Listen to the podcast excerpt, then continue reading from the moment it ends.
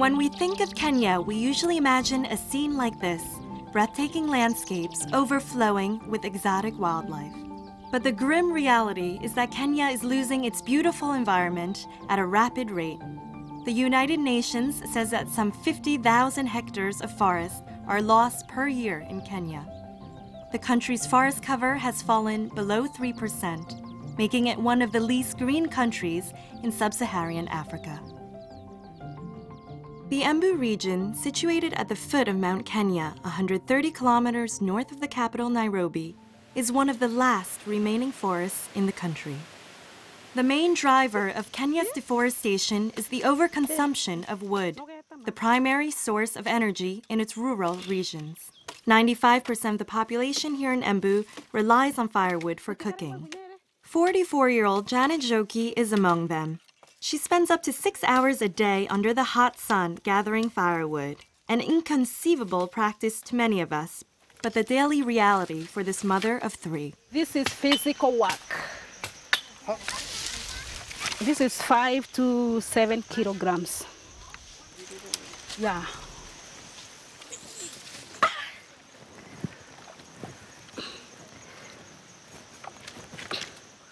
This is a small load for Janet. Women here can carry up to 20 kilograms on their backs.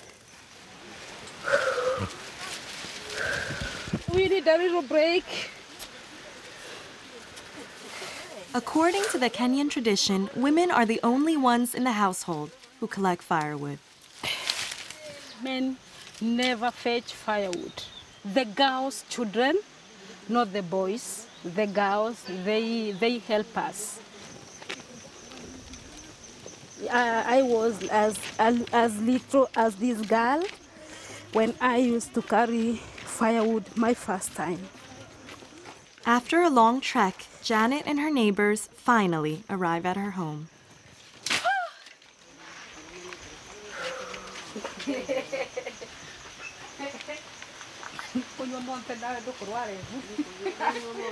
Welcome to Janet's kitchen, a simple wooden shed in her backyard that has been blackened by all the soot accumulated throughout the years. This is her stove, three stones placed on the ground on top of which branches are laid. The inefficient design of these traditional Kenyan stoves, called jiko in Swahili, allows both heat and smoke to escape easily. According to the World Health Organization, smoke exposure from these jikos is equal to smoking two packs of cigarettes a day. I breathe the smoke every single day of the year. Sometimes I don't, I'm not so healthy. My chest sometimes aches. I have chest pains. I have, I sometimes I cough, and I have, I have to see the doctor.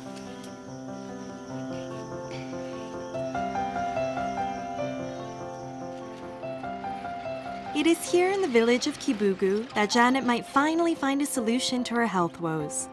She is among the 70 people who are at this information session, organized by ClimatePal, a subsidiary of EcoAct. This Kenyan social business is proposing to replace traditional jikos by an energy efficient model called the Hifadi stove. Hifadi means to preserve in Swahili.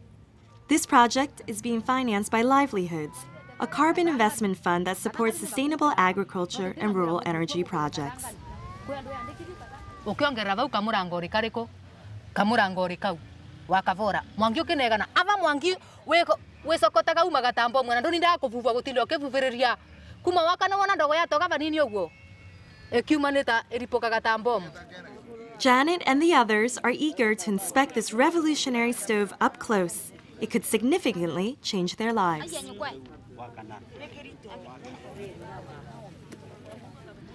Your wife is going to be happy. Ah, very, very happy. very, very, very happy.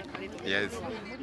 Climate Pal aims to distribute 60,000 Hifadi cook stoves in three districts in Embu County, impacting up to 300,000 people. It is the biggest clean cook stove project ever to be implemented in Kenya.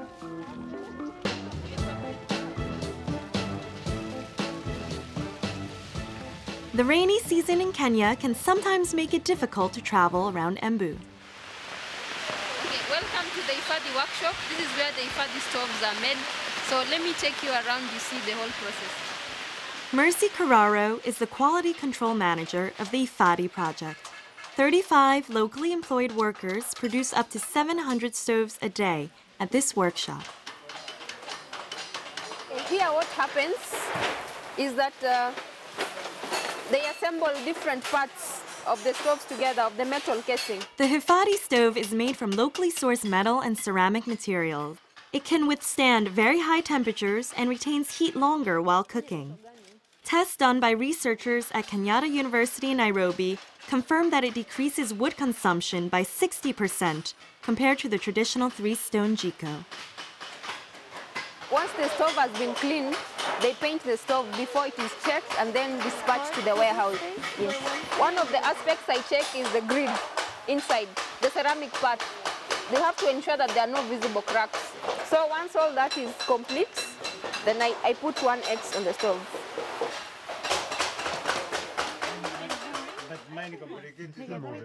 Back to Janet's house. She has prepared dinner for her family and friends tonight. This is the last meal I will ever cook with that smoky jiko. Janet laughs with her family, happily imagining how her life will change with the new stove she will receive tomorrow.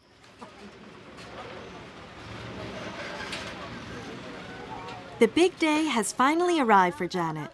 She waits impatiently with a hundred other project beneficiaries as the Climate Pal team unloads the precious cargo from this truck. We are in Kathangari village. 600 Hifadi stoves will be distributed in Janet's village this week alone. So when your name is called, you come and get a stove. You, you sign here in the agreement, and then you leave with your stove. Eh? With her current income, Janet can allow herself to buy a stove without bursting her budget. I have paid only 300 shillings and it's fair. In reality, the production costs of the stove are twice that amount. But the price difference is subsidized by the sale of carbon credits expected to be obtained by this project. Livelihoods has invested 3.4 million euros in this 10 year project. The unique serial number on each stove allows Climate Pal to provide repair services. Janet returns home with her new cook stove. The mood is festive. After all, her daily life will be drastically changed from here on out. I'm excited to try this jiko now. I want to light it. It's much faster. As it gets hot, the smoke will go. Yeah.